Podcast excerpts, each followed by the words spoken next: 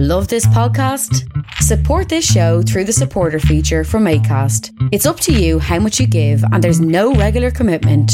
Just hit the link in the show description to support now. Hey, it's Ryan Reynolds, and I'm here with Keith, co star of my upcoming film, If, only in theaters, May 17th. Do you want to tell people the big news? All right, I'll do it. Sign up now and you'll get unlimited for $15 a month in six months of Paramount Plus Essential Plan on us. Mintmobile.com slash switch. Upfront payment of $45 equivalent to $15 per month. Unlimited over 40 gigabytes per month. Face lower speeds. Videos at 480p. Active Mint customers by 531.24 get six months of Paramount Plus Essential Plan. Auto renews after six months. Offer ends May 31st, 2024. Separate Paramount Plus registration required. Terms and conditions apply if rated PG. I'm Sandra, and I'm just the professional your small business was looking for. But you didn't hire me because you didn't use LinkedIn jobs. LinkedIn has professionals you can't find anywhere else, including those who aren't actively looking for a new job but might be open to the perfect role, like me. In a given month, over 70% of LinkedIn users don't visit other leading job sites. So if you're not looking on LinkedIn, you'll miss out on great candidates like Sandra. Start hiring professionals like a professional. Post your free job on linkedin.com/people today.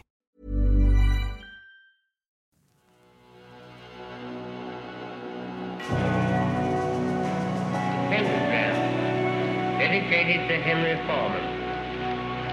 In the years of the primal force and the dawn of terrestrial birth, man mastered the mammoth and horde, and man was the lord of the earth. He made him an hollow skin from the heart of an holy tree. He compassed the earth therein, and man was the lord of the sea. He controlled the vigor of steam. He harnessed the lightning for hire. He drove the celestial team, man was the lord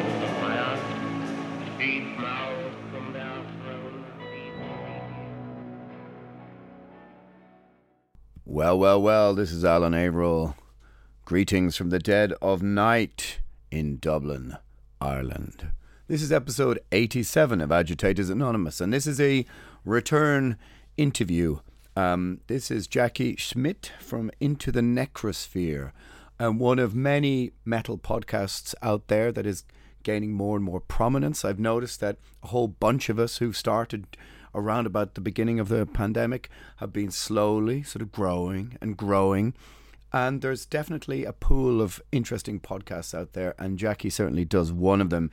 Into the Necrosphere um, is a kind of kindred spirit, I suppose, in a sense, of Agitators Anonymous. He has more guests, of course, but the idea of free speech, liberty, all those kind of things underpin the podcast in general. So I appeared on his podcast um, I don't know, five or six months ago, maybe. I don't know, could be a year ago. Who knows where the time goes, my friends.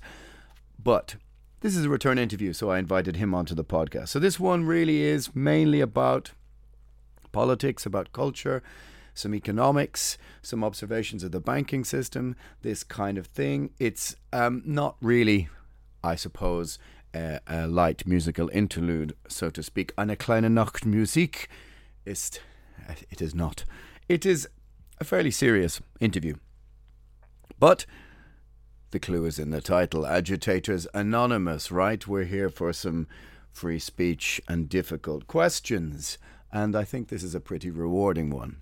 So, um, you can follow me on Instagram, nemtheanga underscore primordial or primordial underscore official if you want to see some nonsense and ridiculous images from the exciting and and dastardly dull routine that is life at the moment, we'll go over and follow me or follow us.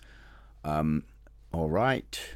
You can go to patreon.com slash Alan Averill if you want to support the podcast in another way. There aren't any tiers as I don't really understand what I'm doing. So you can gain access to other podcasts, songs, rehearsals, all sorts of other things uh, for as little as a dollar or whatever um, your Earth Euro is worth these days before they get rid of the fiat currency. But that's for another podcast, isn't it? Well, well, well. All right, let's do this. Did I just say Orwell? Orwell. Well, indeed. Episode 87 with Jackie Smith from Into the Necrosphere. All right, Siri, our Siri overlord has told us that we can continue. Right, I'm with Jackie from Into the Necrosphere. How are you, sir? I'm not bad, thanks. How are you? Hmm. well, Um, I mean, you know, I suppose ups and downs like everyone else. The idea that there was a well, I was, there was a small little interlude of calm, which then has sort of slipped down the slope into wherever we are now. Um, you know, sort of moving back into restrictions and rules and all that kind of thing. And I suppose that's really, realistically, going to be some body of what we're going to talk about. Um, it's certainly not going to be, you know, a dissection of the new Iron Maiden album, considering what both our podcasts are like. Really, is it? no, no, definitely not. Yeah, I, uh, I, I, I, in my in my in my mind, I was thinking this would be the worst case scenario. Like every single winter, it flares up again. You know, people start getting the cold, they start getting winter flu, and then that gets co-opted into some sort of variant of the coronavirus, which the coronavirus is a variant of the common cold.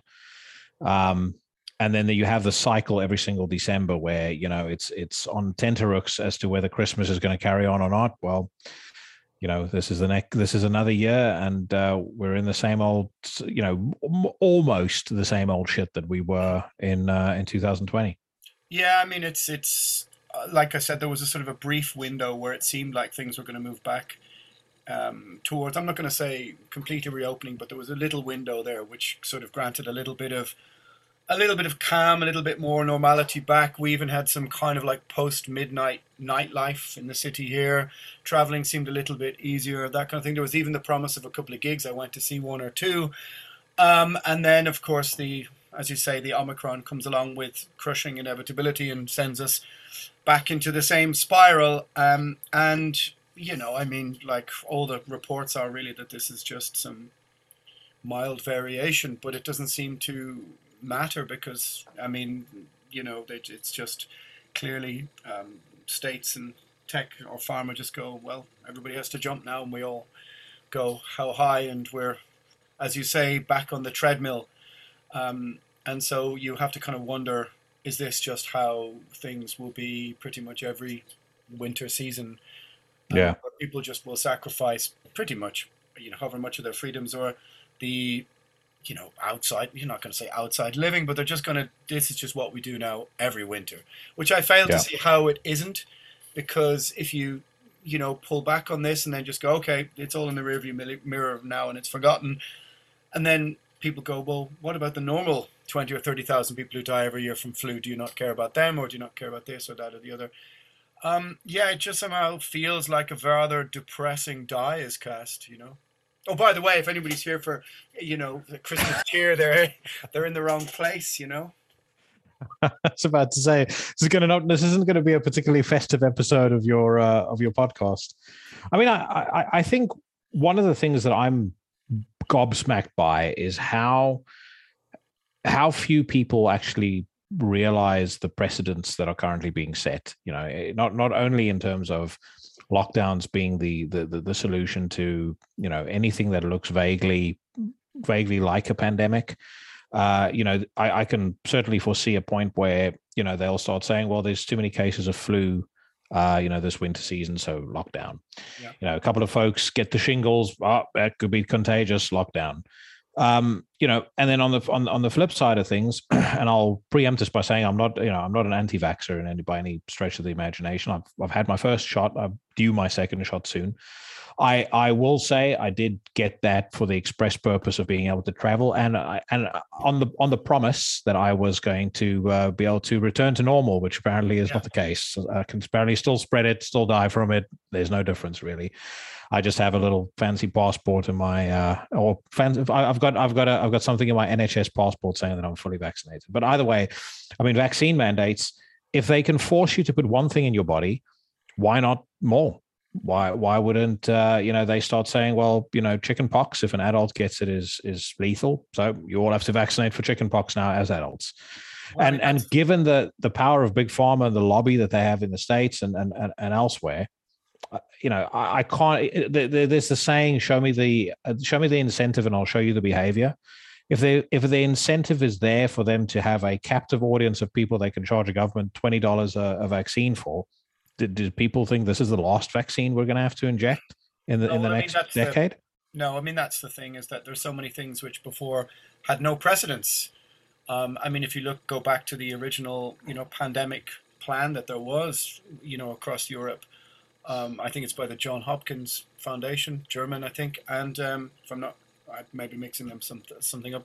And you know, they you it clearly states, you know, lockdown is undemocratic and considered un-European, antithetical to the values upon which um, theoretically Europe was um, I suppose, founded, and how quickly that went out the window. But yeah, it just feels like we're on a treadmill now, and I, I sort of fail to see how um, people are going to get off the treadmill because we've this. I think it's part of it is a a sort of we can level it against Central, Northern European, and Anglosphere countries, who I think have a sort of middle class indulged um, attitude towards a risk averse society being somehow some sort of tangible um, thing that they can create when I mean it's just you know look at what's happening in Australia or whatever this it's it's a nonsense you know mm. but it's it does seem like we're on a treadmill now and that your your vaccine passport will be you know all of a sudden that green tick will go red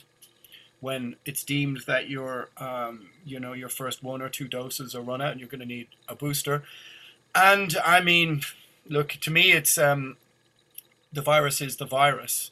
Um, I've never really, you know, I'm questioned exactly what that was. Now you can question the lethality of whatever, but the idea that uh, it's being used as a move to, you know, move everybody onto a digital passport and grid, I see. I think is it's fairly. It should be fairly clear to people. Although yeah, you're a filthy seems, conspiracy theorist for saying those things. Well, I had this. I, I, only had this argument with somebody the other day on uh, YouTube, and they were just. Like, look, if you start off your argument with the words conspiracy or tinfoil, um, your argument's done. It, what that merely says to me is that you're a person who's just not either willing to think about anything or not thought about anything, and who's just annoyed that someone else has the temerity to kind of be at, at least for my mind, standing in the middle, going, um, well, I, hey, I'm trying to hold the line in the middle between this thing on the other side. So I don't know, you know, but that's that's well, take, the that gets thrown at you, you know.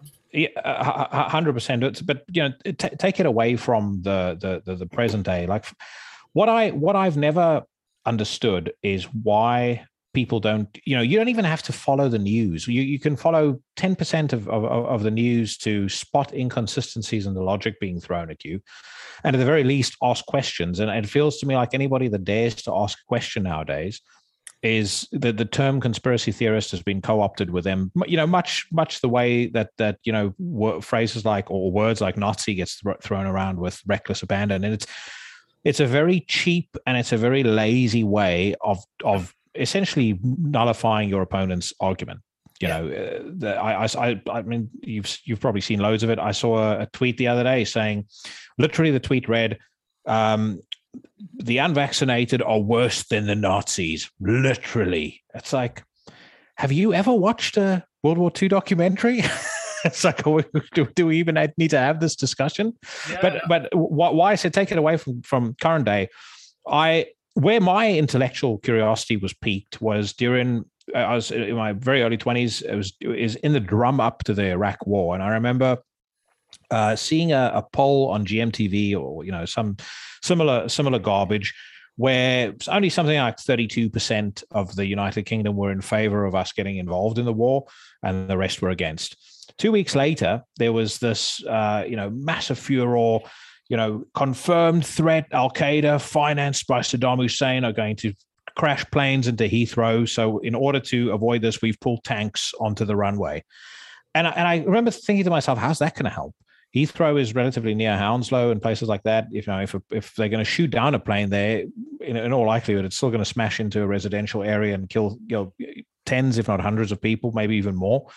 Um, and then two weeks later, I, I th- there was another poll, and all of a sudden, sixty-four percent were in favor of the war. Yeah. And, I, and it was at that point that I, I, first woke up to to the degree to which people are led and to which people's responses are, are, are entirely based on on emotion. There's, there's there's very little else. You and I spoke about this on my podcast as well. But but even then, it's like what I what I what I still struggle to understand. I struggle to understand it then, and I struggle to understand it now. Is like, can't you at least question the cons- the inconsistencies in what's been said to you? Yeah. Well, I think that I mean when people are afraid and given a propaganda, you know, sort of a length of time that's a, you know, sort of being propagandized or whatever you want to call it, um, it becomes very hard for them to separate those two things. I mean, I I had this conversation many times with old friends, and um, they said to me, "Look, we have to have faith in the systems." And I said, "Okay, well, that's the difference between you and me is that um, I never had faith in those systems. I, I understand that it's almost like, and I've been trying to think about this quite a lot. It's quite a lot like brand loyalty." if you are brand if your brand loyalty is let's say the state of Ireland and you grow up with a certain inbuilt patriotism you find it hard to believe um, really that um, the state might mean you some harm. But maybe they might not mean you directly harm, but certainly they haven't fixed the health service. Um, yeah. The health service is a mess here. And so indirectly, it does. The, the state's incompetence does cause people harm. But the idea, again, I was arguing with somebody the other day, and I said to them, well, if you think that state, tech, pharma, and media have no connections and that they do actually, they are benign entities, I don't I can't really help you in the, in this world. I'm not asking you to live in my head and and see the world like I do because at least when I argue with my friends who have you know young families, they're like I can't be in that space, or how would I bring up my children with any positivity? And you go, yeah, all right, that's a good point, but you also then can't deny um, some of the facts uh, of what we're seeing. And of course, if you're referring to the Iraq War, then yeah, the weapons of mass destruction was the sexed up dossier and then a million people came out in the streets of London, but it still happened. So yeah, well, a million people came out in the streets of London. It's it it still happened, but you know, if you go all the way back to then, and I mean things way before that, the same institutions, the same media that expects us to believe everything about coronavirus and everything about the vaccines is the same media that that fed us that lie. It's the same media that that um, you know told us for years that the banks were the only ones to blame for the financial crisis, even though they underreported the fact that you know when the governments had bailed them out with taxpayer money and asked for the money back, the banks basically said "fuck off," and you know on and on we went. You know they they've pushed lie after lie after lie over the course of the the, the past two decades. You know certainly since I've been following the news more closely and all of a sudden now we have to we have to stop and think well no this time it's different.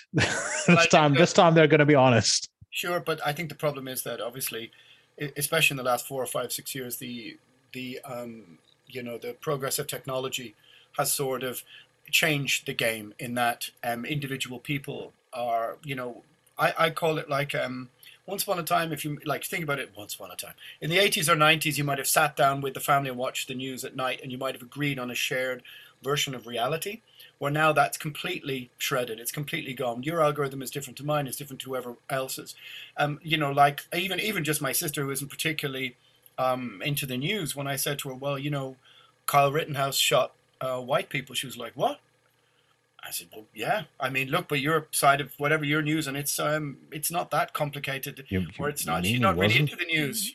Yeah, she's really she's not uh, that into the news. Yeah, she's like, huh? But, I'll say you mean he wasn't running around trying to murder black people in mass? Yeah, so you know, it's just I think that we just don't have a shared platform of reality anymore. So yeah. I think that comparing the new, you know, how we disseminate news now to 1995 um, is a little bit more difficult because there's so much misinformation. And I would hope, I mean, look, I'm I'm as beholden to my algorithm as some other people are. Um, I just don't, you know, my belief in the institutions, you know, my faith in them w- was was never there. So it, you know, all of the how we say the dark machinations of the world don't surprise me. Um, but like I said, there's so many people in this who now I think there's also an, an element of people are so emotionally invested in this now in 22 months. They won't go, well, all right, yeah, something fucked up is happening. They just it's they just can't bring themselves to do that because a it means sort of losing or it means sort of giving in to. I think it's classic divide and conquer. You know, Mm. You've got the anti-vax 5G alt-right Trumpists on one side, and then you've got the virtuous on the other side. So it's a binary choice, good or evil. And if you go, well, maybe there's perdition, or I don't know, maybe there's somewhere in the middle. People just they they're not emotionally. I think a lot of people are not emotionally willing to reside in this complicated gray area where we don't really know, you know, which is yeah. a really difficult place to inhabit.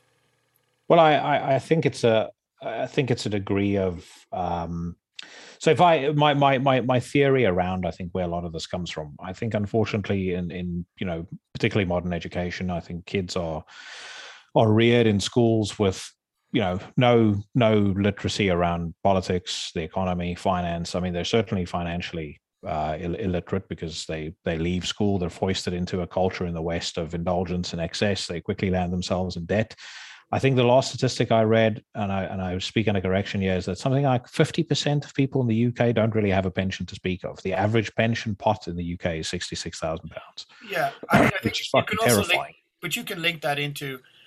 Oh, you can say that that's also to do with um, companies' business practice, and that they, you know, the yeah. the jobs that once existed uh, to, to pension don't exist anymore, and you know that's that's yeah That's- that's that's that- not that's, exactly- that's true to a degree that's not exactly people's entirely people's fault, I think. But I but I yeah yeah I yeah see what you're getting. but i think i think what they do is so they come out not really understanding how anything works and whereas in 1995 or 1985 you needed to have some degree of qualification to be considered a subject matter expert. You know you, you needed to be qualified to turn up on the news and talk about something. Sure. nowadays you just need a twitter account and you post something completely ridiculous and outrageous. You're almost incentivized to do so because of the the nutcases you're going to attract who are going to you know give you likes.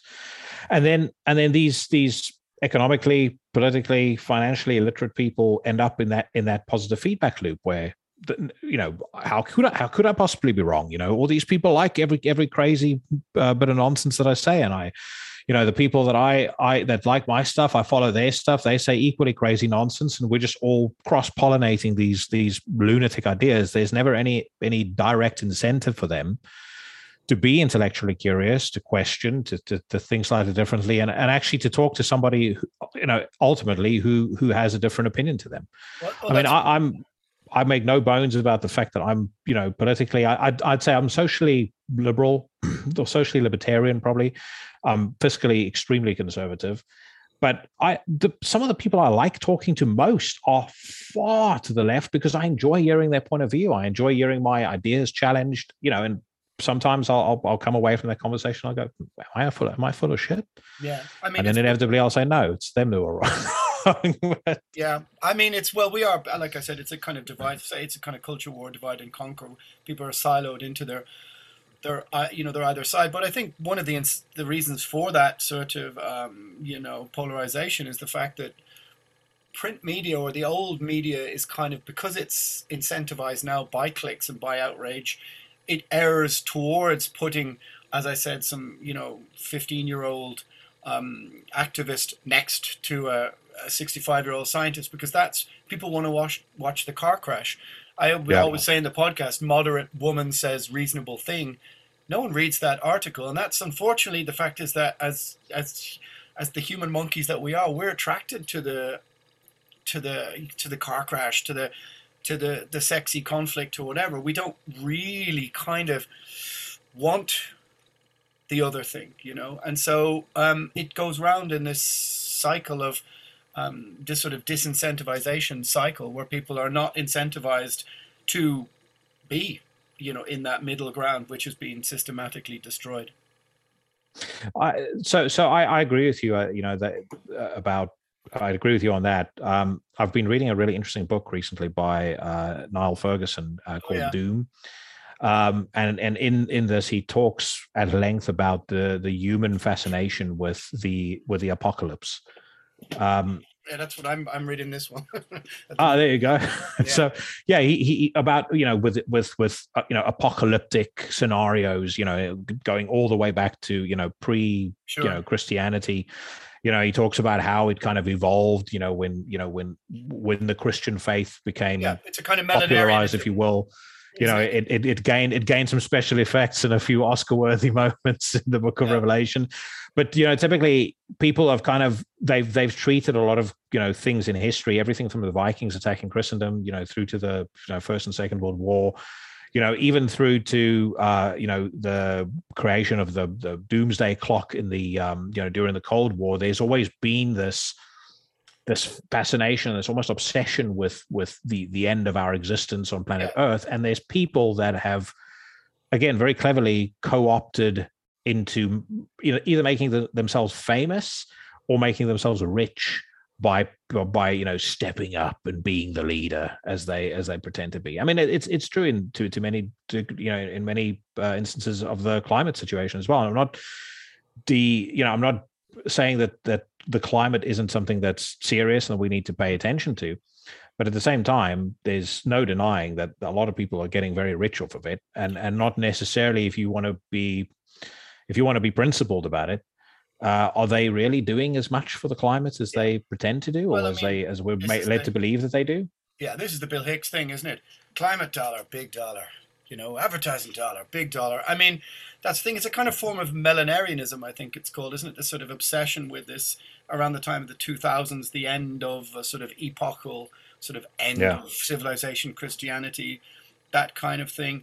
I mean, it's again, I, I, I, I agree, but I think that it's it's also um, placing an awful lot of things in a historical context.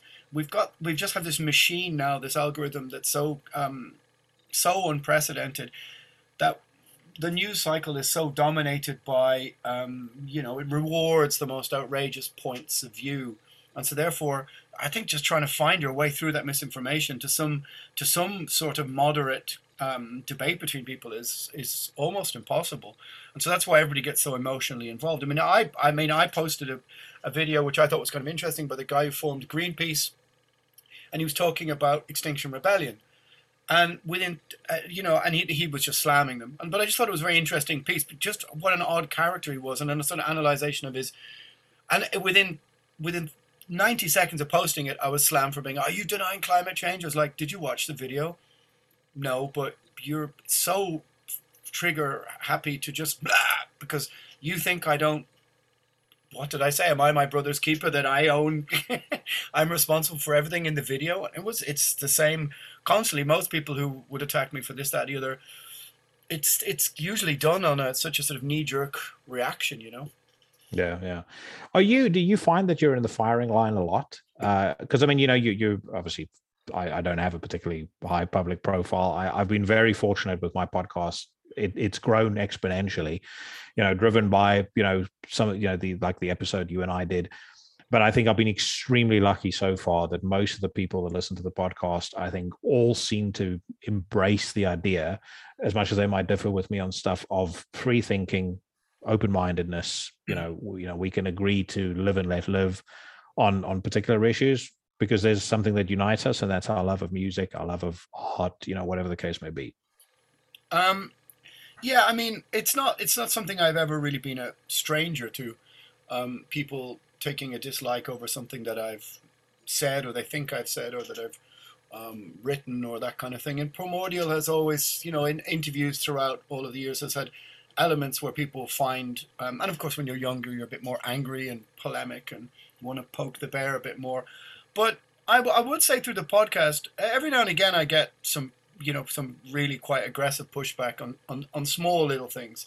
Um, but by and large, 90% of the people, I would say, who listen to it seem to be wholeheartedly supporting it. And I think if they really listen to it, they sort of realize that I do temper, um, I do temper some of the observations and some of the ideas with trying to put, trying is, you know, to put the other side, or at least to say, look, I'm not this, I'm a singer in a heavy metal band.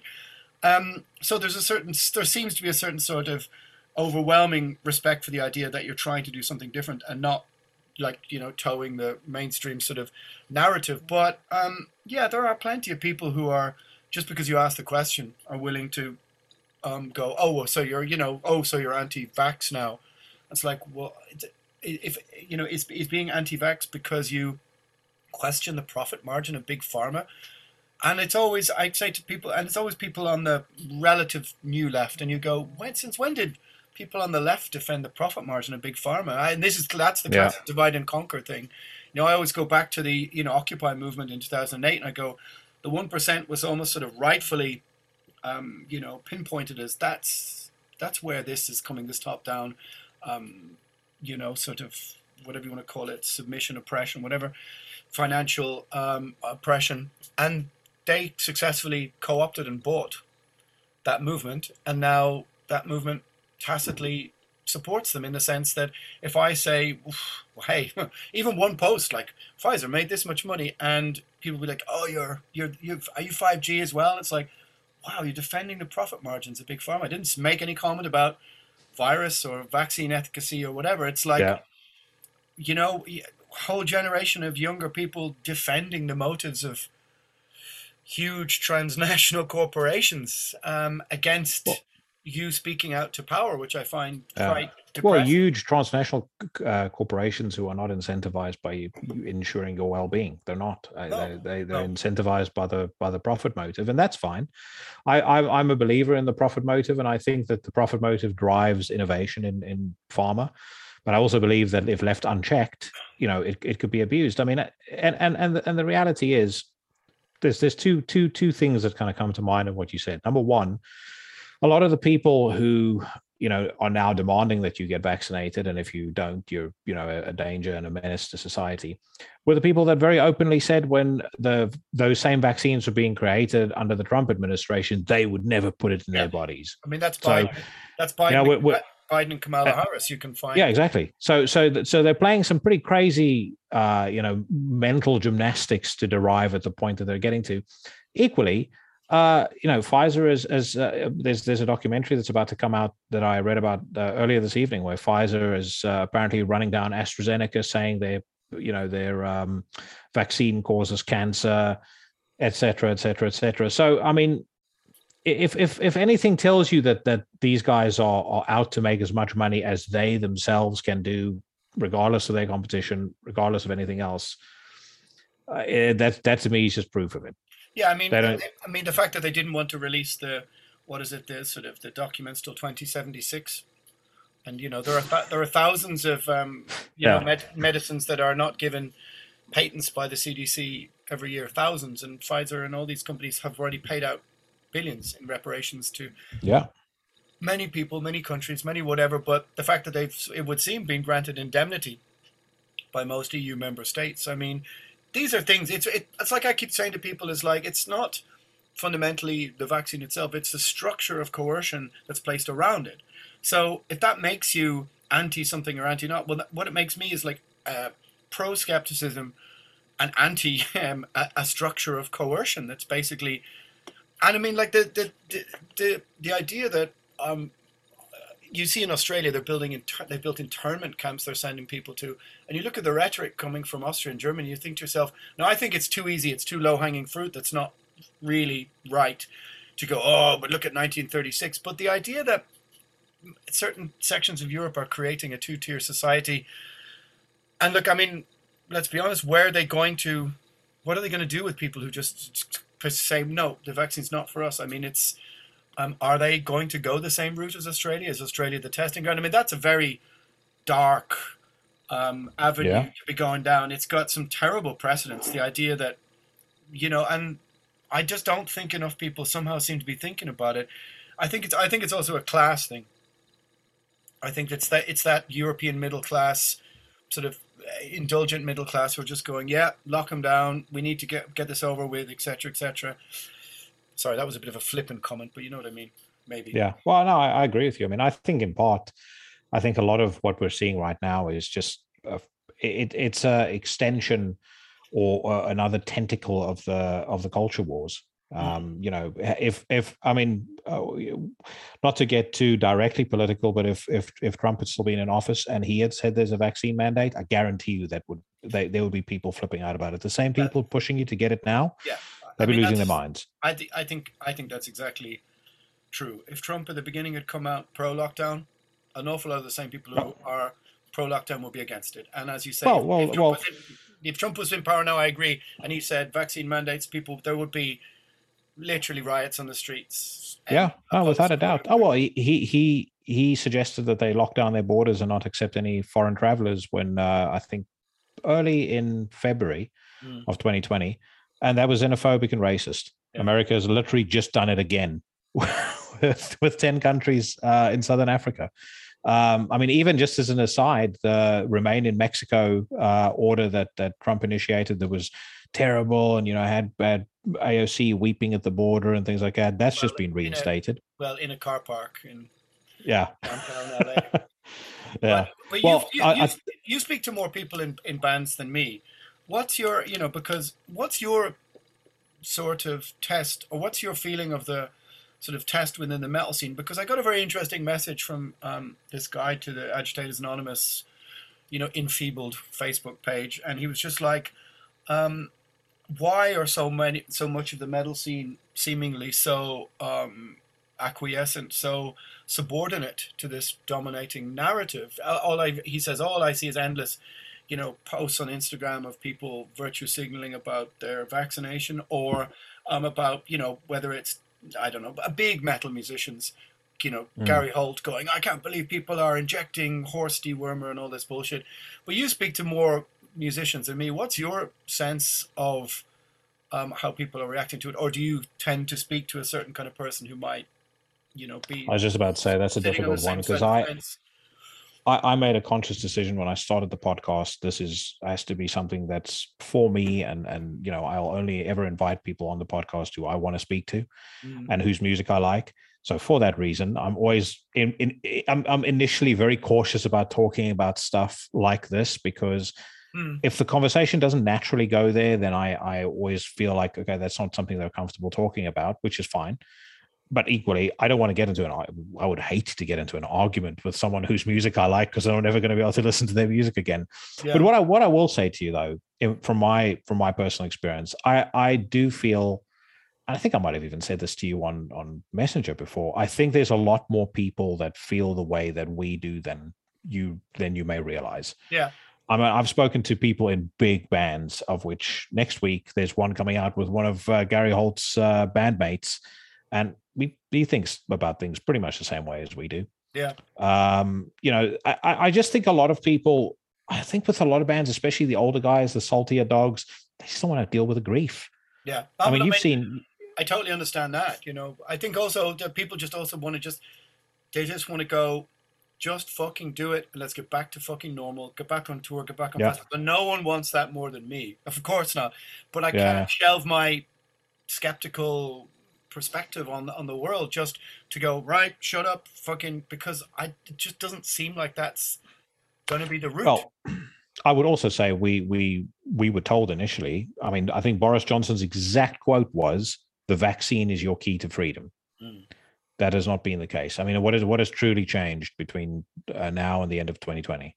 Not not not not much. We'll most likely end up going into lockdown again at some point soon. I hope we don't, but it seems like the sod's maybe, being laid for that. Maybe he meant vaccine number six or seven or. the vaccine in 20 years' time is your key to freedom. Well, for those of you that make it. Well, you saw the SAGE recommendations that, or the, the, the sort of projections that people are going to have to live with elements of this for at least five to ten years. Um, I, I, mean, it's um, it, it, I think just the economic structure that's now been built in place is unfortunately just too huge, maybe to tear down, because the fin- because I, I mean the financial implications, um, and let's say that the pharma technocracy, whatever you want to call I think it's powerful than more powerful than most European member states. Um, sure. Their individual uh, um, ability to say no to this, you know, and also because they're all looking over their shoulder, going, "Well, in Ireland, if they go in Ireland, they're going, well, look what they're doing. We can't do the opposite of, um, I don't know what Belgium or Holland are doing. You know, even though Holland is more locked down right now than we are, but you know, yeah, they, they all can't be seen to be doing nothing. Yeah, well, this is the thing. I mean, you know, I I I, I can I can be the devil's advocate as well, and I can look at I can look at what I would do in a politician's position.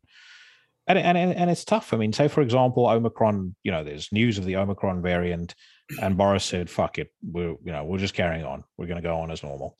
And then all of a sudden, it turns out to be this super lethal strain, and there's hundreds upon thousands of people dying who's going to be held responsible for that? There, there's unfortunately there's no there's no glory in prevention. No, well, um, that's a very that's you're that's a kind of interesting theory. I think it's something innate within us, which is like you know if you're standing in the this sounds a bit weird, but if you're standing in the jungle and something rustles rustles in the bushes, you may as well fucking run. And, yeah, and it's the idea it's the idea socially right that um, underreacting to an unforeseen risk um, is far the danger is far greater than overreacting to a, a, a minimal risk, and that sort yeah. of that that's something innate within us, and I think that that's carried on. I don't necessarily blame. I don't think politicians are all in on some multifaceted Machiavellian, you know, top-down plot, uh, or doing the bidding of the World Economic Forum, or doing the bidding of whoever it is. But they're also on the they're also on the you know the four year cycle. They're on the election cycle. They're trying to look after their, as you say, save their own asses. They're trying to create a, a, a place where they are not blamed, and so therefore the rush to risk averse somehow, unfortunately, seems like a natural process. But the problem is that I, when I when I analysed that metaphor, I thought, well, it really depends on who's making the rustling in the bushes, doesn't it? Yeah, yeah, it does, and I, I think also there there does come a point where you can say we've been, you know, we've we've been cautious enough. Now it's time to, you know, maybe maybe maybe follow what what the evidence is telling us. Because when Omicron did come out, the doctor that discovered it in South Africa was Yeah. very quick to come out and say the symptoms are mild. I don't know what everybody's overreacting about. No, it I seems like it's co-opted um, parts of the uh, of the common cold.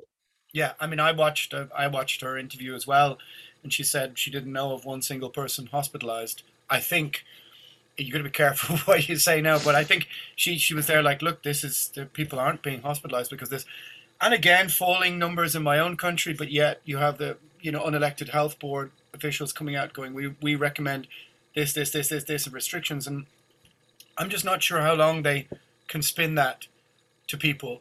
Um, Well, I mean, the death rate has, hasn't gone up exponentially either. So, on the on the I'm looking at the numbers now. So, 26th of October, the seven day average was sorry, 26th of August, the seven day average was 110 deaths, and right now, as of today, where the seven day average is 119.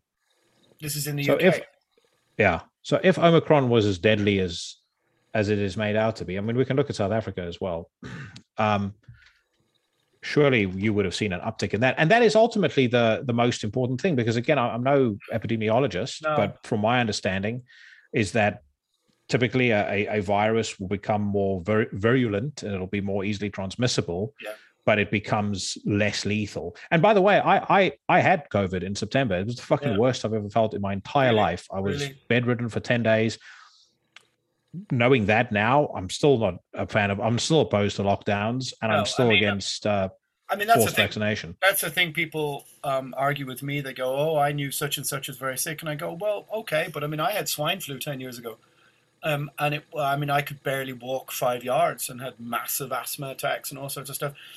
But if somebody said to me, "Well, as a byproduct of this, do you think that society should be locked down?" Well, obviously the answer is no. Well here's a Um, question do you think we would have locked down if if society was as deranged as it is now do you think we would have locked down during swine flu and, and bird flu without a doubt Um, well, probably, and I think in future, if those things were to come back under some other name, then I would imagine, yes. I mean, it's. I I, I watched a very interesting um, thing with this guy, basically, on a podcast, and he but he basically said something. He said something very interesting. He just said he said, look, my his opinion is that. Let's call them surreptitiously the one percent. You know, whatever you want to call it, agents of power, institutions of blah blah blah. And the people have screamed at me for being a conspiracy theorist when I said this. I said, look, it's just it's a theory. It's a it's an observation. It's a yeah potentiality. You know, um, it's it's um. So it's in case I just set fire to the room.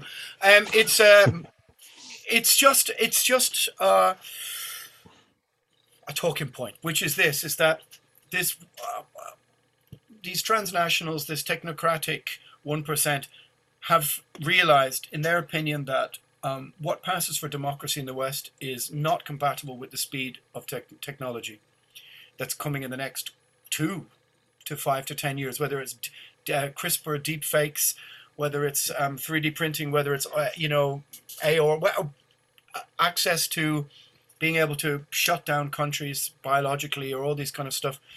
Um, his opinion was that technology is moving at such a fast rate that governments in the West have realized that individual people cannot have this technology, you know, person to person. And so the move to an autocratic Chinese social currency state, which tightly controls people's freedoms and liberties, they've decided that this is where they're headed, as opposed to, to you know, a tackle regulating, um, you know, whether institutions or those corporations themselves or the progress of technology. And so, you know, you look at Boston Dynamics, you look at the things they're developing, all this kind of stuff. Um, and this is their this is their reaction, and their reaction is we need to move every person in the democratic West onto this um, digital passport because we're going to need to control society. Um, and this is kind of his opinion was like this is step one. This isn't going to end. This is this is a generational thing. This is 10, 20 years until the younger generation grow up realizing that their future is with AR goggles on and whatever and in the metaverse. And now I'm not, of course, I'm not entirely sold on. I just was like, that's a, you know, it's an interesting opinion. That's, a, it's and an I interesting said it, take. I said it to some people and they were like, yeah, that sounds like science fiction. I go, yeah, but the problem with you saying it's science fiction is that the Chinese social currency system, um, oh, is it a Omerta or whatever it's called? Uh, it already exists. Like it's it's there for people. People are living within that, and so Mm. the idea that you could just transfer that technology, in a sense, to the West, if we are all on this digital grid, it doesn't seem far fetched at all, and that is something I think people are unwilling to sort of grasp. I think it's because elements of the West have spent a whole generation have spent so long on the sunny uplands of positivity and growth and economic growth. Look at my own country, came from like impoverished second world country, ravaged by migration, to one of the big, biggest, you know, the best economies in, you know, or one of the best economies in the world under the Celtic Tiger, all that kind of stuff. They can't quite believe, like, oh, really? Is could that be coming? And I mean, look, you see it yourself. You know, Boris Johnson saying, "I would eat a vaccination passport," Yeah. and here we are. Now it's now it's going to happen. Well, I think I think the the the Chinese social credit system. I mean, I think that's baked into the cake. I know, uh, and again, I speak under correction on this. I know a couple of years ago it was on the on the annual uh, Davos agenda. Uh, you know, the, the, if you spoke to if you heard anything that Alex Jones said, Bilderberg had been talking about it for years. But I know I know it had been discussed at Davos. Um, as you say, it's already in place in in China. There is there is already the infrastructure in place for a federal wallet in America with a, you know, a digital federal wallet where they can put you know stimulus money in, but equally the long term plan could possibly be that they move people's you know finances entirely to that and at that Yeah. point the government can start dictating how you spend your money Yeah, i mean they also- just try to get also just somebody Yeah, go on. they, they they- they just try to get somebody across the line as the uh, comptroller of the currency in uh, in North America, and it was it was blocked by by the Republicans, who is a literal communist, and said she wants to end all banks, and the federal government should be the should be the one and only bank in uh, in North America. So it's it's not like you know I don't think anything that you're saying is far fetched. I, I think it's just a matter of how long do the people that are opposed to this and are, and are still for freedom how long can they hold the line before this you know marxist weight comes crashing down on them Or well, or else it's just a, or else it's just a vast overreach that eventually is going to collapse under the weight of its own bureaucracy. I mean, I'm not, and like I said, my opinions about these things. There's things I see um, taking shape and all that kind of stuff, but I'm not married to or wedded to a particular position. I'm quite willing to, you know, about face or change my opinion on things if if some new information comes up. It just, I mean, and also of course it does tie in with a lot of my, you know, dark world views or whatever you want to call it. But the the idea that they said, "Oh, don't worry, you know, this won't be used to harvest your data or you know coerce you into systems of control, and will be shelved once the pandemic is over." Uh, I mean, look, that's just not the way power works, is it? no. No i i, mean power power is is addictive and once people have it they they are loath to let go of it. And you can you can look at people like anthony fauci when he's on when he's on the news. I mean this guy absolutely revels being in the Yeah. spotlight. You know he had one of these oh god forgive me for for being so humble um moments on tv the other day where he said something along the lines of i'm not a euro i'm just doing what needs to be done Yeah. and what people don't realize about this old simpleton is that uh, this was the same guy that in the 1980s said that um, AIDS is easily transmissible uh, through household contact. Yeah. You know, not not to mention his involvement in gain of function research. I mean, this absolutely disgusting um, st- story. These stories that have come out about the pain threshold or pain tolerance uh, experiments that he's done on animals. The guy is a fucking asshole and a scumbag, in my opinion. Yeah, but that But yet- didn't that didn't um didn't gain any traction. The animal stuff No. didn't seem to. Um, and yeah, I mean that's it. Just doesn't it it it not it doesn't really seem to. I mean to stick, and you get like something like Ursula von der Leyen, you know, the European Commission, um, talking about EU wide man, uh, vaccine mandates, and then you look, her husband is in in charge of a you know biomedical lab that helps produce them. Uh, um, Um, but that's not what's on the front of our newspapers. It's all just very, No. um, very simplistic narratives about this is what we have to do to save Christmas. Um, Yeah. and, and like I don't blame. Look, I mean, I have friends who just like, they just like, they're just in suburbia and they're just trying to cope and they don't want five minutes in my head to think about this, and I don't blame them for that at all. But the problem is, is that if you block any all sorts of skeptical thinking out, then you know, sort of, what do they say? Evil prospers while while good men sleep, or whatever you want to say. Yeah. You know, and I know many, many people like that who are just like, this is just what we have to do to get out the other side, and I just think that that's encouraging coercion and control in in order to come out the other side of it and, and end it. I just don't think that has any historical precedent. I just don't think that that works. Well, well, like I said, I mean, the vast majority of people have very little to fall back on other than emotional gut responses to whatever the, the news feeds them. And the news media knows this, and they play people like a harp. Um, you know, they know exactly what buttons to push to get them scared. They know exactly what buttons to push to get them angry. And that is how they'll dictate where, or at least they'll try to dictate where society goes. That's why they rail so hard against non-traditional media you know, and why people like Tim Pool, who you know most of his life has been a you know pretty, uh, you know, at the very least moderate, you know, probably bordering on progressive. You know, he's far right. Uh, you know, Joe Rogan gets railed on by by CNN at every opportunity. I mean, you can say what you want about him, but he's certainly not a gateway to the far right.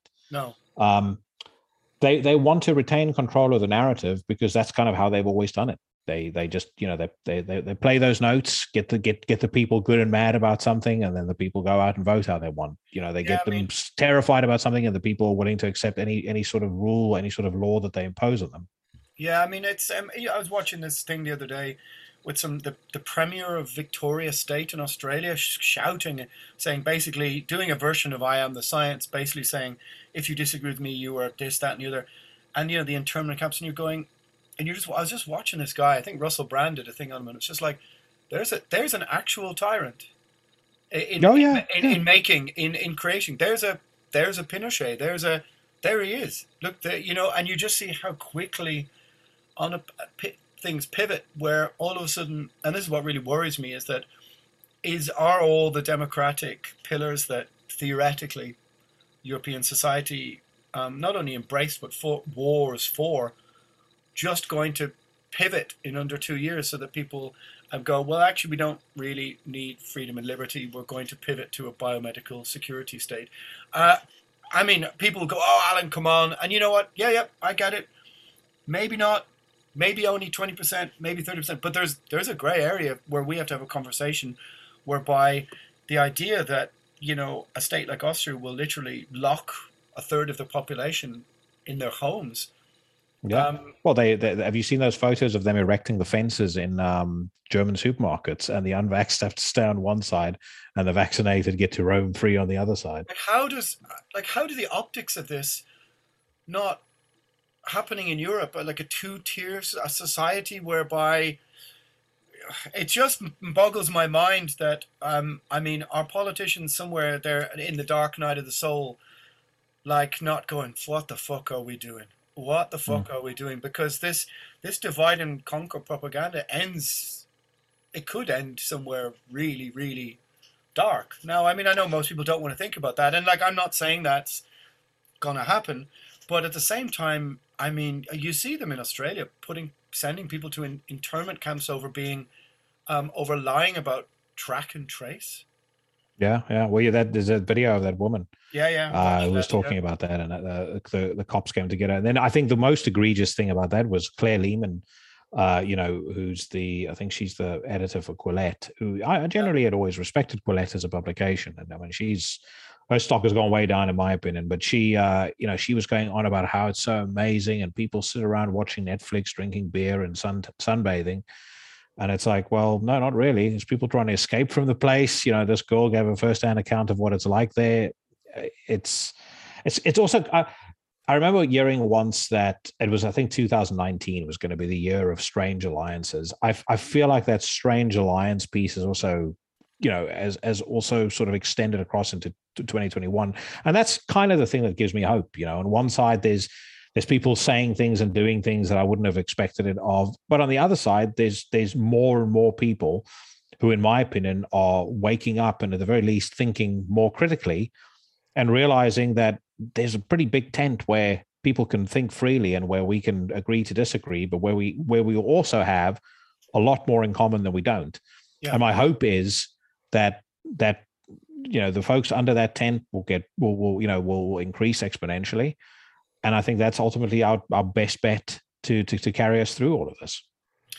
Yeah, or yeah, uh, it's it's it's hard to, it's hard to say. I mean, um, some days I have a little bit more hope for that than others, and others I'm just like, you know what, fuck people, I'm moving to Fiji, or get me the fuck out of here. Because I, I like you, you probably see on your podcast stats. Um, like I have lots of listeners in weird, well, not weird, in um, curious places, and I, I sort of put out the sort of bat signal, you know, the going, tell me what's going on in your country, and people are messaging me from um, messaging me from like fucking Cambodia, from Mexico, from Chile, going, "Hey, things are pretty open. We think what you're doing, you as in Europe, is fucking crazy.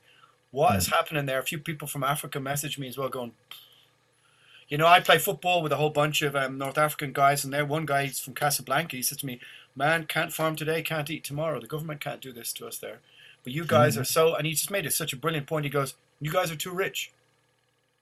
He goes, "You're too rich." I was like, you're fucking right. He goes, and his implication being, we're too middle class, we're too old, we're too rich, we're too indulged. The idea of the state putting a comfort blanket around you and going, there, there, we're going to save you from all of the isms, all of the phobias, and now add a virus to that, add everything, so that you literally have this cosseted, um, secluded life free from risk and danger, I think is one of the most salient points. And playing football with a whole bunch of guys from all these different places, from Nigeria and you know Morocco and Tunisia, it's just a brilliant insight into um, and uh, Russia and Ukraine as well. And they were just like, well, as soon as this, they're like, we're the, getting the fuck out of here. No way, I'm bringing up my kids in this bullshit. You're not putting a mask on my kid. Fuck you, basically. um, different sets of people with different sets of so many different attitudes, but the they all of them to a man were just going, we can't believe what you fucking guys are doing. Um, Right, I, and- I, I agree, and, and and I think think- think about this, in in especially the the millennial generation and, and and younger, have they ever experienced any true suffering in their entire life? Like true suffering, you know, on a you know World War II level, or on, or on the level of of you know people in Tunisia, people in you know uh, over the years in, in Russia and the Ukraine, nothing, Yeah. not, not nothing even close. So I, I completely agree. I mean, and again, the fact that they don't seem to understand that there will come a point where the money runs out. I mean, the money is already out. The, gov- the, the government's on in so much debt; it's it's fucking obscene. And eventually, you know, they'll just keep on taxing and taxing and taxing, and then all the wealthy leave, and they move to a place that's a little bit more, uh, you know, a little bit more accommodating of uh, of them from a tax perspective. And then people suddenly realize, why is why is our quality of life gone down the drain? And then the, the, Isn't- it, isn't it be becomes the it becomes a little bit like like Animal Farm, where the you know where the where the the pigs just kept on blaming the farmers, and that's basically what the politicians will end up Well, isn't gonna isn't it gonna be possibly true that this is gonna be the first generation who fundamentally grew up with less freedoms than their um, you know than their uh, mother and fathers or their ancestors before them? That they I know quite whether if they notice or not. I, well, I, I hope so, or else we're completely fucked. But they're going to be less free than the generation before them, um, and how they react to that. I mean, look, we've lived two thirds of our life probably already, if not more. So um, we're not Oh, quite. I've got, a, I've got many years ahead of me. Um, well, listen, I'm closer to 60 than 30, so, you know. um, but yeah, the, the demographic is, um, we're not the demographic, you know. And so when I, when I think about things, my friend said to me today, she said, it's brand loyalty. You know, she says, if you get, if, if they're talking about vaccinating young kids, get them on the brand early. And you're like, yeah, this is the same people who are pro this would have been against young kids um, being taught religion or being taught Catholicism and this, that, You know. You're going, is this is this different? I don't know. Maybe that's a stretch of a comparison, but um, and that was my. Oh, I, I, I, I think, I think when it comes to the, you know, how vehement people are, and you actually made a good point earlier that I that I, I was going to comment on, but I, I didn't. But around the coercion to take the vaccine, if anything has caused skepticism within me about doing it. It's the it's the it's it's like the vitriol behind how how much they want they, they, they want to make you force or they want to force you to do it. Like I, I i liken it to i grew up in a very religious household and you know the one one of the first things i wrestled with when it came to religion and christianity i could never i could in my mind i could never bridge the gap between this loving god who says to you you you know you have free will and you've free will to accept me as your lord and savior but by the way if you don't it's off to the, the lake of fire with you where you'll be tortured for all eternity. It's kind of the same thing with well, the vaccine, no? Um, yeah, I mean, there's a religious element to it, all right. You're, it's definitely because it fits into the culture, wasn't it? There's definitely a binary choice of good and evil, and I think that that sort of falls into some sort of religious category. But it's that Nietzschean, I guess it's beyond good and evil thing, which is um, the people who uh, talked the most about, you know, um, the most religious people were the ones who did the most horrendous acts in the yeah. Middle Ages, whether it was burning witches or whatever, you know, and torturing people. And so, because they did it in the name of their faith, now that's a bit of a, a stretch as to what's happening, but I can see, yeah, that, you know, an, an element of this is becoming a kind of biomedical, the, uh, you know, theism. As, as it's got elements of, of something religious to it. And that's probably why it evokes so much emotion in people. Uh, and there I think, probably clouded by that and not able to maybe be skeptical or rational because that requires placing that element of us that wants that religious element in our lives, which has been missing in the West for, you know, I guess 60 years or whatever or more, um, maybe 100 years. Uh, it, it, these kind of things take that place that's innately within us, maybe. Yeah, that vacuum. I, I, I think it was Mortuus from uh, from Marduk. I, I remember reading uh, an interview with him, and he actually said it. He was like, you know, we've been anti-Christian, you know, all of our career. He says now now Christianity has largely disappeared, and, and look at what it's been replaced with. He says yeah. we're, we're, worse off than we were before. Yeah, I mean, I think that knowing knowing Daniel a bit, I mean, I think we're the same age, and I think that that's a that's a process um, that will take you into conservatism. You know, they say, "Show me a man who isn't." I suppose a liberal when he's young, and I'll show you a man who hasn't a heart, and show me a man who isn't a conservative when he's middle aged, and I'll show you a man without a brain. And I, I think that's the saying. Um, and so, you know, um, there's that moment where you realize, oh, some of the things we railed against, although symbolically, um, had a you know a structure that supported elements of society, and if what replaces them is complete um, hedonistic, um, you know, hypersexuality or um, whatever you want to call it, or a completely rudderless society morally, or whatever whatever way you want to judge it. Um, maybe some of the things we opposed were not actually as bad as they were, but you're young and you're angry, and I wrote lots of songs about you know anti-religious songs and that kind of stuff. But yeah, I mean, I think it's a natural process. You hit a certain age and you go, hang on, some of this stuff, especially I suppose you know people who have kids and stuff. If you're kids and stuff, it it it, it casts a different angle on how you view. Um, you now have something genuine to try and conserve, which is your kids. You know, so um, yeah. I think I think it's a natural process. You know, I've been on. I was I was especially myself. surprised to to to read him say that though. Him of all people. Um, I mean, I've met Morgan a couple of times, and he's an intense an intense cat. He's an awesome guy, but yeah, yeah in, in, in, in intense dude. But I was I was surprised to hear him say that because I, I kind of agree. You know, again, I'm not you know I, am not a practicing Christian. I, I I'm not particularly religious, but I do.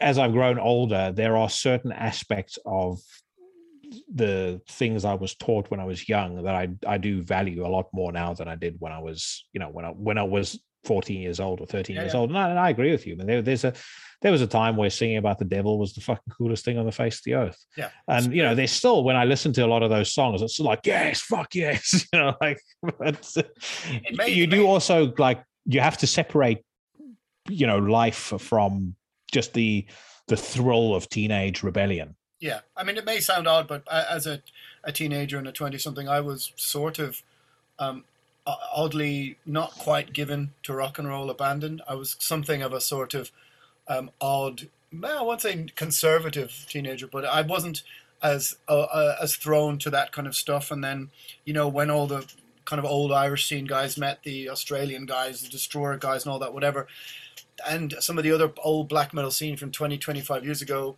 they found it odd that our scene had a sort of a kind of a twinge of nationalism to it that they didn't really have. And this is in the sort of mid to late 90s. And I think that that sort of gave us a little bit less devil, a little bit less, mm. and maybe a little bit more. Um, I'm not sure what to call it. Um, historical awareness, maybe I don't know, something like that, or maybe it's just me being a miserable cunt when I was eighteen. And yeah, I don't know, man. You know. but you you you sung about those things e- extremely eloquently, though. I mean, you know, I think more more eloquent. I'll go now. This is a big compliment I'm giving you, but more eloquently than most. Mm. Uh, you know, I think especially on the last Primordial record, there's a there's a couple of songs there, and I, I'm fucking because I listen to so much music, I'm terrible with song names. But th- there are a couple of tracks where I think the the the way you're kind of talking about loss of culture, loss of identity, and things like that, it's it's it's stunning. I mean, it's really moving. Exile Among the Ruins is actually the song. Um, yeah, I was yeah. thinking about about it now. Well, um, I mean, mm, it's um, I've sort of always been a bit lucky in the sense that the words were always my thing you know there were always other people who could sing better who had better other better attributes and if you were if you're one of those defenders you know you were the Denis Irwin you were dependable with a 7 out of 10 every week and so this is a horrible football analogy but you do the best with the the, the stuff you've got but the word stuff uh, was something that was always interesting to me when i was a teenager and luckily i grew up in a very bookish house and so you know my father's library was pretty much what I read when I was a young teenager. So maybe that's the thing that I was able to tap into quite well. But yeah, I mean, it's it's a hard thing because you don't want to lecture. You also don't want to proselytize, or you don't want to, um, you know, be too angry. But I also leave some things open to suggestion for people. Mm-hmm. Oh, well, as I said, I mean, you do a tremendous job. I also uh, checked out that uh, Dread Sovereign record after you and I had spoken, and it was one of some whatever reason had flown under the radar phenomenal stuff. Love it. That's the uh, that's my rock and roll alter ego. I called it I called it Ghost just... for Grown Ups. wow, Ghost for Grown Ups. Wow, okay, yeah, it's just my rock and roll alter ego that I also told told yeah. he wasn't allowed out when he was a teenager. So it's like a kind of some sort of past life or you know kind of adolescent regression where I'm allowed to pretend that I was 17 and playing the bass to Venom in my room and stuff. You know. But yeah, yeah. one thing I notice is maybe you have a, a, a good take on this. It's interesting to note how many sort of now metal podcasts there are, and that they are they do seem to be getting bigger, don't they? Oh yeah, yeah, yeah. Well, I I think for me, there's a couple of things that that that that helped my podcast grow exponentially. One was the reaction to you being on the podcast was massive, and I think it's because there were a couple of folks in the run up to that that were big as well. I had Charles from AM on and things like that. I kind of wish secretly that Charles had let me keep the first hour of that conversation on on air because that that was some some fiery shit. Very good. Okay. But anyway, like you and then uh, Katie at Season of Mist helped me get Gaahl on. That that really helped oh, get yeah. it. You know, re- re- really get it going. And it's it and, I'm, and frankly, as much as it's a uh, very shit situation for a lot of bands. The fact that people are stuck at home makes it easier for me to talk to them because you know they they they're they're much more open to being spoken to. But I, I I've seen a lot of other podcasts come up, and there's a couple that are very good. But for me, I I actually started this before the pandemic, and I the idea that I always had in my mind was I would sit at press days and I would listen to you know people interviewing bands, and it would be the same bullshit questions yeah, yeah. and boring nonsense. And it was like, and in my mind, I thought, one, if I were in a band, I wouldn't want to be answering this crap. No, no. And secondly, if I, as a fan of the band, I've never been interested in reading or, or hearing the same old nonsense regurgitated over and over again. It was I, I had dinner with Scott Ian once, and he he said to me, "I have done 250 interviews in the last week." Yeah, yeah. And it just blew my mind. Yeah, I remember I did, I, I did about fucking 140 or 60 for Gathering Wilderness in like three days, 120 or something ridiculous. I did like 40 a day, 30, 40 a day, each one 15 minutes. Right? Is that possible? Yeah, I was there from like 10 in, 10 in the morning to like 6 in the evening. In the end, I was just lying on the ground in the Metal Blade offices going blah, blah, blah, blah. And I thought, I'm not fucking doing this again. I was about to say, I, I, I, I get how you must feel because it'll be, the, it's again, what I heard was the same nonsense over and over again. So the idea I had was if I, you know, I basically just want to have a conversation with somebody. Yeah. I mean, that's one of the reasons, that's one of the reasons why I ended up with this sort of antagonistic personality uh, thing in interviews because I got so bored that I wanted to create a bit of tension or a bit of like I'm not talking to you about the drum sound. Who gives a shit about that or whatever? And so people began to would always interview me because they they knew they were you know or in the last couple of records were like they they don't even start with the oh how's the new album? Blah, They just go straight into the state of the world address, and that that suits me much better because I prefer that. Because otherwise, it's it is numbingly fucking boring, you know. But do you think that the, the the metal scene in general, the labels and all that kind of stuff, do you think they've really acknowledged the sort of reach of the podcast? I mean, I it, I don't know how to. People contact me and ask me how do we uh, put you know endorse or ads or whatever, and I don't I don't really know how it works as a potentially financial model unless you achieve a much much bigger status which is you know when there's tens and tens of thousands of people listening a week you know i mean i do all right I- don't get me wrong but like it's achieving that other level is difficult Yeah. Well, I, I, I, it's hard for me to answer that question because I've openly said many, many times I'm not going to ever have a Patreon. I'm never going to, I'm never going to have any endorsements or sponsorships or anything like that. I don't care how big the podcast gets. I have a career, so I, you know, my, it, for me, it's about yeah, the, you know, as cheesy as it might sound, it's I'm, I do it because I love the scene, um, and I and I do it because I wanted I wanted to create a podcast that would be the kind of thing I'd want to listen to, and that's really the only measuring stick that I You- I, I, I use in, in in doing it. Yeah, I mean, and I mean, it is a it's a great outlet in that the amount of um, you know, obviously when I did the interview, then I went back and checked out some of their interviews, and I thought, oh, okay, here's a band I don't know, so let's have a little dig in and see, you know, what is their conceptions about free speech and this kind of thing, and um, it's sort of um, the climate within which some of the things that I wanted to talk about. I suppose the fact that there were other podcasts out there delving into some of the same same things sort of said to me, well, you know, you can push the boat out here and there, and you can say this other kind of stuff. So definitely the idea that there was now, when I look, you know, my Spotify suggests all these people to me, I go, oh wow, there's fucking 14, 16 other metal podcasts. It's quite an interesting development, and I'm just hmm. wondering at what stage do they become, do they become acknowledged as being more influential than some of the print media that people Yeah, out? yeah, yeah. And like, how does that? Where? How does that go? You know? That that's a that's a very interesting question. I mean, I think I think if you were to if you were to tally up numbers, so I know I know the numbers that I do, Mm. I'd be I'm not far off. I, I'm, I'm definitely I, I definitely get more downloads than Terrorizer used to sell magazines. That that I know for, for a fact. Yeah. And I'm sure you you you're probably on a par with what a publication like Metal Hammer or Kerrang would do. So if you endorse an album, technically speaking, the reach, especially because you have, you also have some something of a of a captive audience Yeah. in your in your podcast because they're listening to you for the full two hours. There's no guarantee when somebody picks up a magazine that they're going to read it cover to cover. No, true enough. And also, but it's it's kind of the the kind of people who reach out to me have often gone, well, um, we here's something that you need to talk about, and then we might work on a commission for that. And I don't want to compromise the idea of what the podcast was, which was my take on the world. By Yeah. interrupting it every ten minutes to go, you need manscaped, blah blah blah blah blah. And I go, and then when I actually looked at all Yeah. the numbers and crunched and stuff, I go, is this really worth thirty-two dollars to me a month to interview to interrupt my podcast every quarter or whatever, you know? And so I, No, I think I think considering the situation of the music industry and what's been happening, I think um, you know musicians are well within their general rights to try and consider things like as long as it's not too dirty, um, you know, Patreon or those kind of things. It's as it's it seems to me to be more kind of like a fan club of sorts, but it's yeah, no, I agree. it's not as grubby as I thought it would be.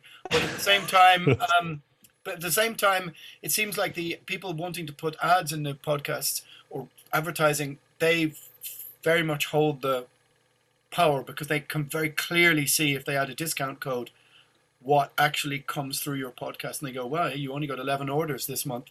And whereas they don't want to attach something to your name. Whereas if you put an advertisement in a magazine you have no idea how many people go oh it's the new omnium Yeah, gather yeah, well yeah. that's the reason why i bought this record. You have no idea. So I, it's a weird because it feels like bands are being asked now almost to do their own promo sometimes for the label's work by doing as much social media as possible. I mean i you know I, I sometimes I'd rather think I'd rather be, uh, uh, you know, a fucking um, I don't know vegetable farmer in a hill on the side of in Italy and have none of this shit, than be in charge of. If you added up all the things that you're supposed to be somehow filling out, and whether it's all the Instagram pages, it's all the you know updates for Gig Well or whatever all this crap. There's probably about thirty passwords in my in my chain that I don't know the fuck you know which you don't get. I'm just fucking moaning about not getting paid for anything. yeah, yeah. No, well, look, I, I I agree with you too. I mean, for me, it's it, there's more a personal choice to do that. It's not it's not because I'm taking any sort of you know moral stand against something. I I, I actually think, as an example, I spoke about it in my podcast a little while back. I think NFTs as a uh, you know as something that bands are, uh, are selling I think it's a great way to generate. I have. I, am I mean, I've tried to understand it. I had to watch it uh, like a child's cartoon two of them, one one explaining Bitcoin and one explaining yeah. NFTs. So I I understand what they are, but all my friends who jumped on the Bitcoin thing six months or a year ago are all like, "Hey, I go, how's your Bitcoin doing?" They go, um, seven euro down or eight. Nobody's made any money, and I always go, no. "Isn't that because you don't have the computing power to do the data to do the mining?" Like you're you're not going to do it on your phone. You're not going. You think you're really going to make hundreds on your phone? I don't think so. I I, I did a bit of trading on my phone, and I made a reason. I made a reasonable amount of money, and on, but on Bitcoin, I lost a significant amount of money. I, I don't. I, I, I, whatever trading I've I've dabbled in. The one thing that a very good friend of mine, who's the smartest human being with investment that I know, told me is unless you're willing to stay invested in something for the rest of your life, don't invest in it. Mm. Um, but uh, just with regards to the NFTs, I mean, I, like you know, I know uh, not not really metal as such, but Avenged Sevenfold, you know, part of the wider metal scene. I know they've released NFTs where I have a funny get, story about them actually, but yeah, go on. you get meet and greets with a band whenever they're at a show and you know st- stuff like that and I, I, jokingly said on the podcast if Akercocke will agree to play in suits at every single show that i see them at i'll, I'll pay a significant amount for an nft that that evokes that but I do think it's a I, I, I do think it's a legitimate way for bands to you know supplement their income, especially now. Yeah, I mean, I some, there's something about like when we went to Australia the first time, they were like, "Oh, do you want to do paid meet and greets?" And I was like, "No, I'm not charging people money. I would never do that. Charge people money to stand at the bar with a bunch of idiots like us. I mean, we're going to be the bar anyway. Really, it's it's kind of." And and the, the guy, the promoter, was like, "Oh, right, every other band did it, or most bands." I go, ah, "Not really. I mean, it's too vulgar. It's not why I started playing music. Now, uh, you know, admittedly, the Patreon actually is quite cool. Um, uh, there's no tiers. You can pay a dollar, and I put up songs and ask people about movies, and it's actually kind of like an old school fan club. It's not mm-hmm. as not as odd as I thought it would be, but um, you know, do you want to hear my Avenged Sevenfold story? Yeah, go for it. Right, we played with them uh, for two weekends in a row at festivals. It must be like ten years ago or something more. Uh, we they put two. Sometimes they put two bands together for like festivals, and you travel. You don't travel with them, but you end up in the same little backstage porter cabin. And we ended up with them, and so we ended up. Uh, well, I ended up hanging out with the drummer, the guy who died. I think the guy who killed himself. For like I two didn't even know about that. Yeah, two weekends in a row. He he. Yeah. It was clear he was being like sort of like he wasn't having a good time, and he ended up hanging out with us, just drinking whiskey, listening to Doc, and listening to you know Cinderella and all this kind of stuff. And uh, yeah, hung out with us for like I don't know a few day, uh, two weekends in a row, and then uh, well the story doesn't have a happy end maybe like like what we're all talking about. And then about yeah a month later I heard like oh the dude fucking killed himself. Did, did you get an inkling that you know he wasn't a uh, particularly happy person when you spoke? I think he was an he was a bit older than the rest of them, and I think he was on a. I mean, I don't know. I got the impression he was a bit older, and yeah, he seemed to have a lot of demons. All right. Um, yeah. And and since hence why he just seemed to sort of walk down and end up hanging out with us. But yeah, it's an, I don't know anybody. I don't know any Avenged Sevenfold fans whether that means anything to them. I don't know what he was called, um, the Rev or something. I don't know. Very, he was a very nice chap, and he hung out. He was very happy to see us the next weekend, and we ended well hanging out, drinking, listening to to, to Dokken. So there you go. Yeah. Well, just just something actually again touching on what you said earlier about the metal scene. I do think the it sometimes feels to me i wouldn't say there's two scenes but i definitely feel like there's like a part as a subsection of the scene that is kind of its own thing and the labels around them are labels like Season of Mist, Debemur Morti. There's a certain style of music coming out in that, and it also it, it seems to attract a certain type of fan, certain type of musician. Um, and again, that's just observation. You know, I might, I, I might be wrong, but I, I, I think those are the those are the labels, those are the bands that are also gravitating more towards podcasts, towards this new way of getting their music out. Again, many of those bands are on, on are on my show or have been on my show. Mm. But I definitely think there's a separation between the old ways of doing things. And I think some of the bigger labels are still stuck in that way. And newer labels who realize, hey, for free, I can get, you know, I can get more traction on a couple of podcasts than I can spending a whole bunch of money on a PR campaign. Yeah. I mean, the, I, I get it. I get it. I mean, it's just that that other new world. I mean, if it doesn't involve being able to play live, and I think you'll lose there will be an awful lot of bands who'll just disappear out of it. But yeah, we, I think it's going to be speaking to like Rotting Christ, Martin Marduk just did a tour. It's going to be a kind of look if you pick the right time of year with a with a you know venues that maybe aren't as strict as others, then maybe it can happen. Maybe it can't. Well, you did a couple of shows with Dread Sovereign because uh, my friend Cheyenne met you. Only in the UK, yeah. I mean, um, we. But the, the, the thing about it is now most shows now in Germany and other places now are um, everything now until March is pretty much being shelved again. So I just wonder mm. is touring going to be a seasonal thing whereby last week in November until the first week of March, just forget it because we're going to be in this perpetual treadmill of um, some form of lockdown, you know. So who've you yeah. got up next, or what's going going to? So I've got uh, this coming Tuesday. I've got Jack Gibson of uh, of Exodus. Oh yeah, uh, it was okay. a very very fun conversation. Yeah, um, yeah. It was first forty five minutes or so was music, Okay. And then and then it, then it got spicy. And then I'm going to take a break for Christmas. I'm I've I've got a I've got a possible Christmas surprise in the offing. I don't want to talk about it because I'm fucking paranoid and superstitious about shit getting cancelled. If I if I dare mention who it is, but it's somebody I've been desperate to get on the show for a while. Big fan of his music. So if I do, if I get it and it happens before Christmas, I'll, I'll drop it on Christmas Day. Right. And then I'm actually going to do my best of 2021 episodes um, in mid January when I come back because there's so much good stuff that's come out this year. I want to actually spend time listening to it. You know, my, a lot of the magazines and stuff they try and pump that that out at the end of November. That's yeah, they yeah, they ask so. you they ask you at the end of October, and um, you know, I mean, I just went, oh, it's the new clandestine Blaze album, and then nobody wanted to print my top twenty. hey, well, uh, Dread Sovereign's on the uh, is on the contender list, so I need to uh, need to give that a give that some proper you know soliciting time. And i just like every every every year i've done my best of at the end of the year and then i get to like late december and then some you know yeah. fucking random band out of you know in russia puts yeah. out an album on the 29th of december and i'm like why the fuck did i not include this on my list? So totally right. So look last question then. Where do you think we're going to be in nine months years time?